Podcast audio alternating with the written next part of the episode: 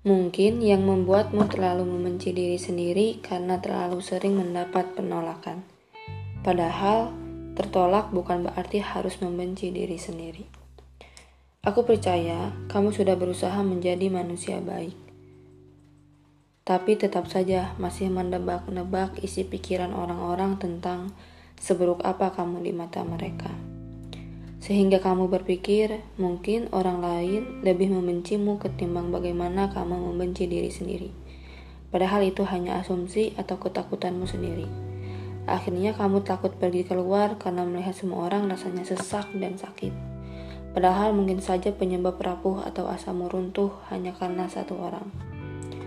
Yang benar mungkin bukan mencintai diri sendiri, karena itu berisiko menumbuhkan egoisme atau narsisme tapi yang tepat adalah jangan terlalu membenci diri sendiri. Kalau kata Bang Tulus, kamu terlalu berharga untuk luka.